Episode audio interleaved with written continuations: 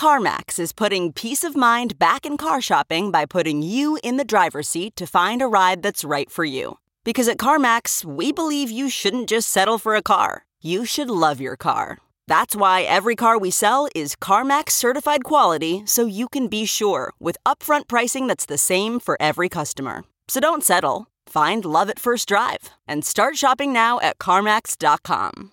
CarMax, the way car buying should be. Okay, picture this. It's Friday afternoon when a thought hits you. I can spend another weekend doing the same old whatever, or I can hop into my all new Hyundai Santa Fe and hit the road. With available H track, all wheel drive, and three row seating, my whole family can head deep into the wild. Conquer the weekend in the all new Hyundai Santa Fe. Visit HyundaiUSA.com or call 562 for more details. Hyundai, there's joy in every journey.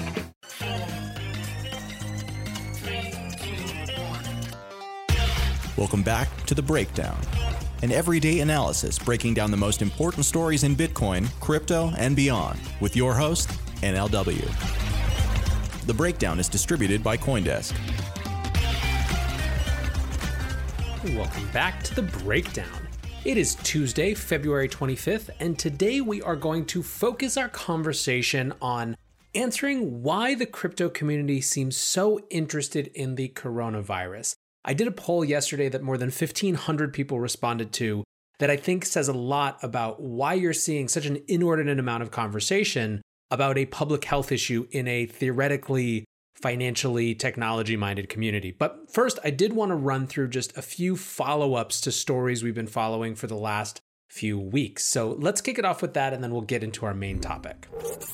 A few weeks ago, I had Tyrone Ross on the show. Now, Tyrone is a financial advisor who's heavily involved with making sure that crypto makes it to mainstream audiences, right? Make sure that it gets to the people who need it the most. And when I asked him what he thought the most significant company in the crypto space was going to be, he said, bar none, no question, not even close, it was Cash App. And his reasoning was that basically Cash App is the way that people are interacting, regular people are interacting with money in a way that is totally different than other applications, right? And so you might look at a Binance or a Coinbase and say that's really important to the crypto community.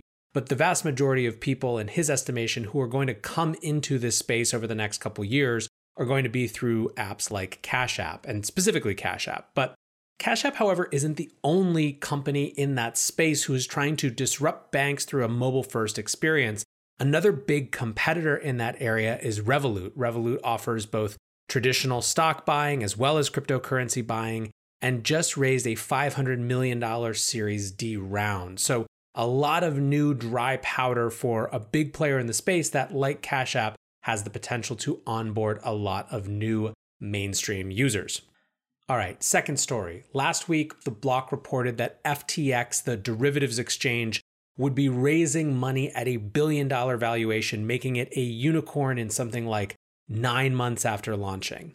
Well, we got more details about that, and basically, they are launching an equity token, which represents an ownership stake in the company that runs FTX.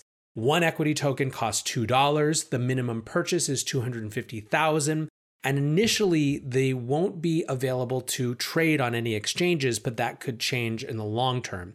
Now, the goal, according to Sam Bankman Fried, who's the CEO of FTX, is that by doing the raise this way, they'll be able to invite smaller investors in. So, confirmation of what was an exciting report and sort of rumor at the time is now clear and has uh, more detail to it.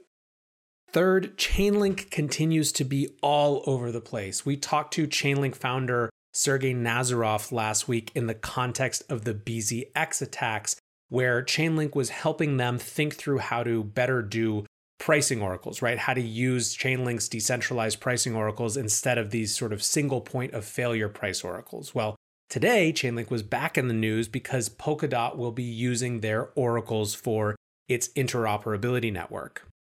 The idea behind Polkadot is that it's supposed to be able to connect different blockchain applications with what they call a parachain network that serves sort of as a bridge, right? So they're in the same interoperability space as Cosmos. And for Chainlink, this will be the first time that a non Ethereum chain integrates them. So more interesting experiments in what has been one of the best performing assets over the last couple years. Fourth, something to look forward to for next month the next US House subcommittee hearing on digital currencies will be happening in March, on March 24th. So basically, it's called a review of domestic and international approaches to digital currencies. No other information has been shared, no other information about, for example, who might be testifying, but I'm sure in the lead up to that, we'll have a lot more conversation about Facebook's Libra and the US's digital currency plans and all of that sort of stuff. So, if you're interested in the central bank digital currency movement, this is something to keep an eye on. So, like I said, March 24th is the next US House Committee on Financial Services hearing. Now, finally, in a story that actually dovetails with our main topic for today, the decentralized storage network Filecoin, which has to be one of the most anticipated launches of the year, has actually pushed back its window for launching again. And the reasons that they gave are largely about continued test network, right? Things take longer than anticipated, but also about coronavirus. So here's a quote from them. Some of our Chinese community members have directly asked us to wait to launch testnet phase 2 for 2 or 3 weeks until they can safely return to work. We hope that this 6-week launch delay will afford enough time for the situation to improve in China and for all our global communities to participate in the network without compromising their safety.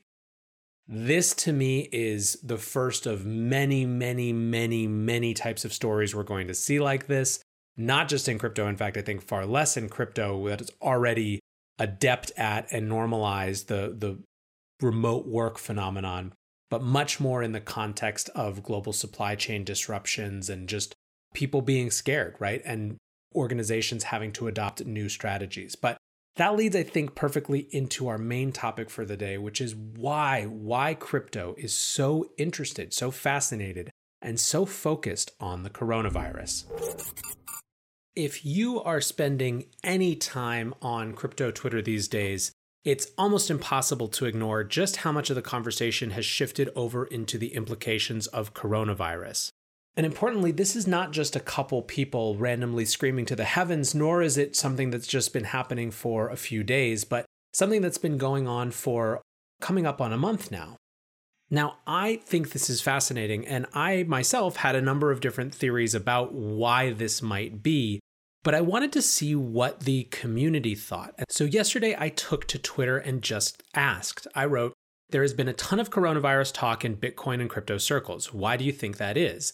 I then gave four options, which I turned into a poll. The four options were we're skies the following type slash prophets of doom. B, we're more hedging macro risk oriented. C, we believe that BTC can or will act as a safe haven. D, all of the above, or E, other use comments. Now, in point of fact, I actually had a bunch of others that I wanted to include but couldn't because of space. So, this list that I'm going to share with you now is actually six reasons why I think the crypto community cares so much about the coronavirus. So let's dive in. The first is sort of the most obvious, which is just that this is an actual global phenomenon that spans every different asset class in every different industry. And it is not, in fact, just crypto related, but that across different industries, you're seeing similar conversations where people are asking what the implications are. So John Kutsmeda responded to my poll and said, It's an every asset, every country thing. The echo chamber of crypto is not the only place discussing it with good reason. Global trade and distribution channels are being disrupted, shut down, paralyzed, etc. The knock on effects will be crippling for a lot of economies. So, this argument is that this is just huge, significant news. Uh, and I think that that is very arguable. It's sort of almost my default state. My scientific test case is there is some amount of this conversation going on in every industry. So maybe it's just the sampling bias of being here that makes me think that crypto is so obsessed with this when in fact it's everyone that's obsessed with this. Now, in that vein, Larry Sukernik, who's an investor at DCG, said the reaction by tech and finance Twitter to COVID 19 couldn't be more different. Tech Twitter is swept up in data and worried sentiment. Finance Twitter is predominantly calm, citing base rates and the human tendency to overreact. Let's see who's right. Now, I've seen plenty of finance Twitter being very worried about this as well, but I still think that Larry's tweet is interesting evidence in our case as we try to figure this out. Another theme that I heard a lot in this, it's just significant, but everyone is paying attention, but maybe crypto people are paying a little bit more attention, is that the folks who are in this domain are thinking in more big exponential trend kind of ways. So Hector Rosekrans from Casa Hodl says finance and tech people are far more attuned to exponential trends than most. Sebastian Mounier, meanwhile, had a really nice way of saying it. He says, because those circles in average, and he's talking about crypto here, one, have some time to think, two, tend to live in the future rather than in the present, and three, are prone to magical thinking, both wishful thinking and undesirous thinking. I thought that was a really interesting way to put kind of the flip side and double edged sword of being able to envision future scenarios. But I think that it also does bring up this magical thinking, undesirous thinking, wishful thinking. The second question or the second reason that it might be that crypto is really interested in this, which is that we sort of have a lot of prophets of doom. So let's examine that idea. The way that I summed up this possibility in my poll was the sky is falling types, right? This is the chicken little story. Uh, that we're prophets of doom, that we're looking for bad signs to reinforce or give validation to our theories about the world falling apart. And that got a significant number of votes. It got 20.9% of the votes. Some people, like Whale Panda, who are well known in the space, thought that it was absolutely and dominantly that. I think he said that it was 85% that sky is falling mentality. And he said there's a reason that crypto has a lot of conspiracy theory types. Stephen Palley, who's a lawyer and who advises and writes for The Block, wrote One strand of religious fundamentalism supports Israel because, in their theological worldview, it's the next step to the return of the Messiah. One strand of crypto fundamentalism embraces virus doom prepperism because it correlates with a view of Bitcoin as an end days asset class.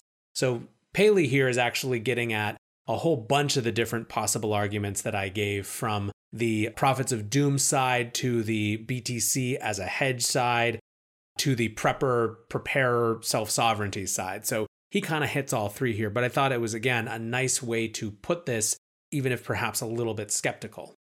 I do think it's worth at least noting the tendency or at least proclivity for some part of this community to look for any piece of evidence that supports a worldview that says things are, are falling apart.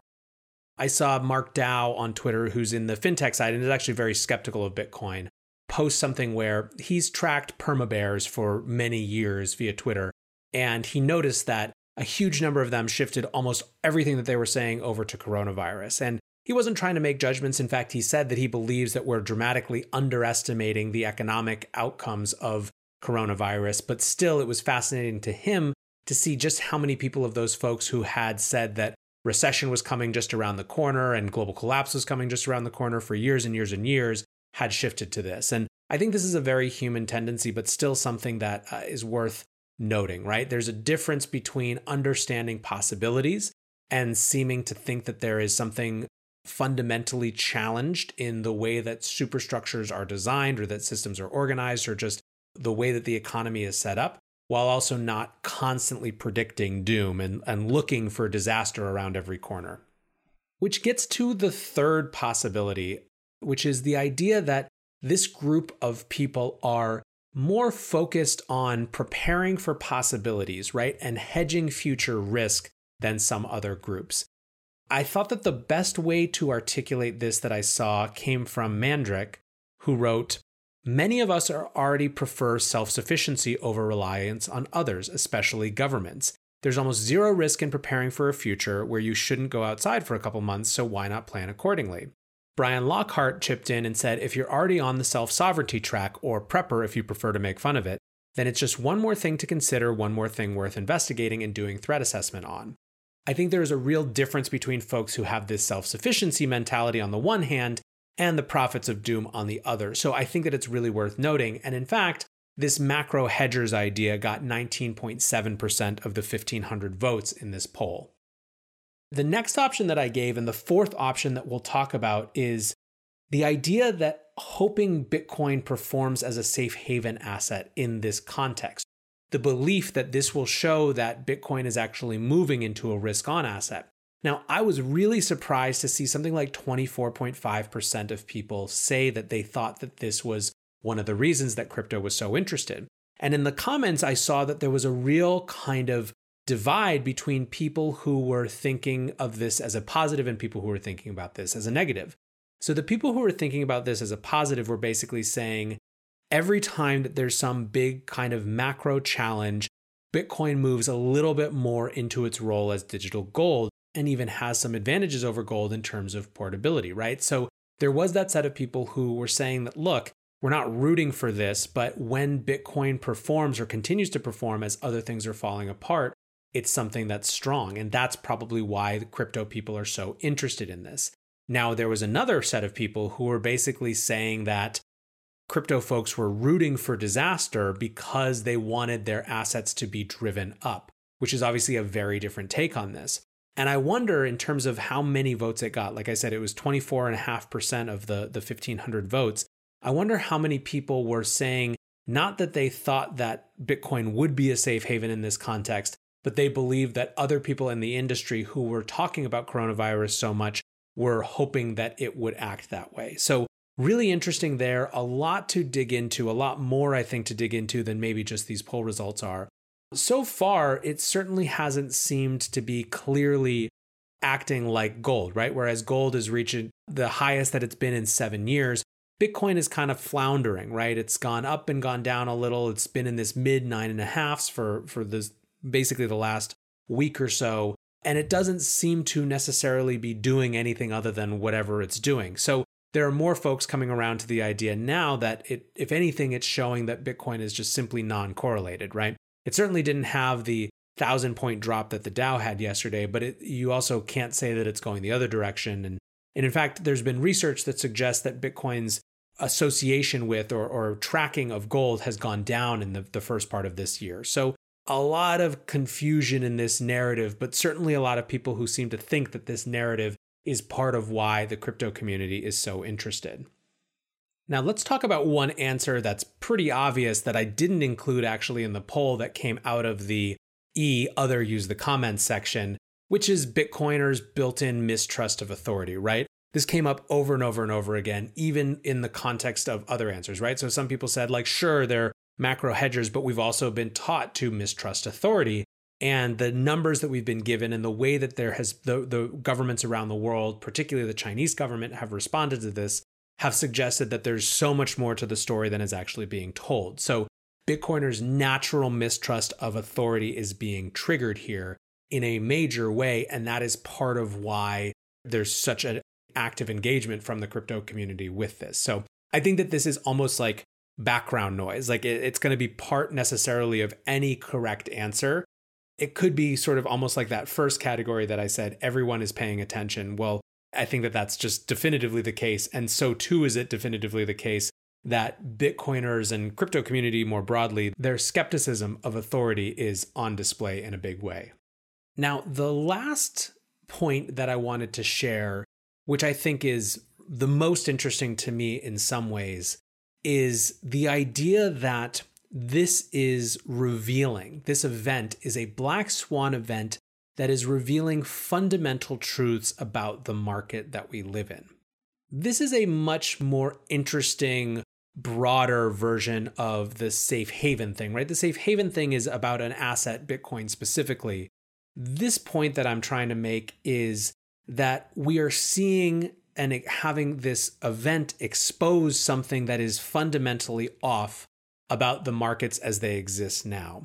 And I can't even come close to doing the justice to this argument that a conversation did yesterday on the Hidden Forces podcast. Hidden Forces is what I would call a crypto adjacent podcast. It is not just about the crypto industry, although it often veers into it, and specifically Bitcoin, but it's about the world that has necessitated the rise of and created the conditions for the rise of cryptocurrency and these self sovereign technologies. The host, Demetri Kofinas, goes with a really broad array of guests from psychology to finance to national defense. I mean, it's really a macro picture podcast that goes far beyond just the economy or technology. And I really, really recommend it. His most recent episode is called Market Nihilism Price Discovery in a World Where Nothing Matters. And it features Ben Hunt, who's the author of Epsilon Theory, which is a popular newsletter and consultancy. that focuses on narratives and how narratives shape the world around us, and in particularly economic decisions and political decisions around us. So, can't imagine why I would be interested in the narrative guy. And second, it featured Grant Williams, who, among other things, is a co founder at Real Vision with Raoul Pal and has just done a ton of really interesting things in finance media. I want to share a part of their conversation that is about the psychic fracture and disconnect between what we're seeing in terms of the world's response to this virus, and in particular, China's response, China as the supply chain capital of the world, and the urgency of their real response, and what's happening in the markets. Because, I, like I said, I think that it sums up this idea that coronavirus is exposing fundamental truths in a way that is much better than I could. So let's give that a listen. We have 400 million people quarantined. We have footage of people standing still and then falling flat on their faces yeah, in the street. Right. That stuff we have wild. The spraying stuff. We have people on U.S. evacuation flights with, you know, biological warfare kits on, not just right, a mask. Yeah, yeah, This stuff. And, people and, getting and, dragged from their homes. People being. Right. I've seen buildings getting welded shut. Stuff that you know. It's and you don't want to retweet it because you don't know if it's real and you want to be responsible and everything else. But this is in the supply chain center of the world economy. Right. And markets are all time high. In the middle of a trade war. It's wrong, right? The market right. is wrong. How do you deal with that? How do you deal with the market being wrong? See, I'll tell you, Grant, I don't think the market's wrong. I don't think the market's wrong at all. I think this is exactly what you would expect when capital markets are no longer okay all right that's fair. are no longer yeah. the pricing of capital markets it's no longer a transmission belt for investors to acquire you know fractional ownership shares in real world companies uh, right, for them to invest and grow in the in the like that that meaning is gone. It's now a score. It's now a, I say a political utility and that's what it means. I think this is a profound insight that this disconnect between hundreds of millions of people quarantined and markets reaching all-time highs is just such a clear exposition of the underlying fracture that Bitcoiners in particular, but the whole crypto industry in general, feels and is designed in some ways to address. This lack of realness, this fundamental disequilibrium that feels like it cannot go on forever. So, to me, I think that is the most interesting reason, and on some sort of subconscious level, the core reason that crypto people are so getting dragged into this issue and find themselves so compelled by this issue that it is just making and laying bare the weirdness of our world, the profound weirdness of our world. So that's my bet. Now, the last thing I guess I will say for those of you who are following this poll at all that I ran is that the top receiving answer, the poll choice that got the most votes was, as you might have guessed, D, all of the above at nearly 35% of the votes. It's not going to be just one factor or another. It's going to be some combination of all of these things. But like I said, for me, the one that is most interesting and, and that has the greatest subtext power, I think, and is a part of all of them, is the feeling that something is wrong. And this type of Black Swan event is, is showing just how wrong. So that's my thoughts. What do you think? This was a, a hugely engaging poll. Something like 50,000 people saw this thing. Obviously, 1,500 voted. You guys have opinions on this. Let me know why you think the crypto community is so fascinated by this issue. Hit me up on Twitter at NLW, and we will be back tomorrow with another episode of The Breakdown. See you then.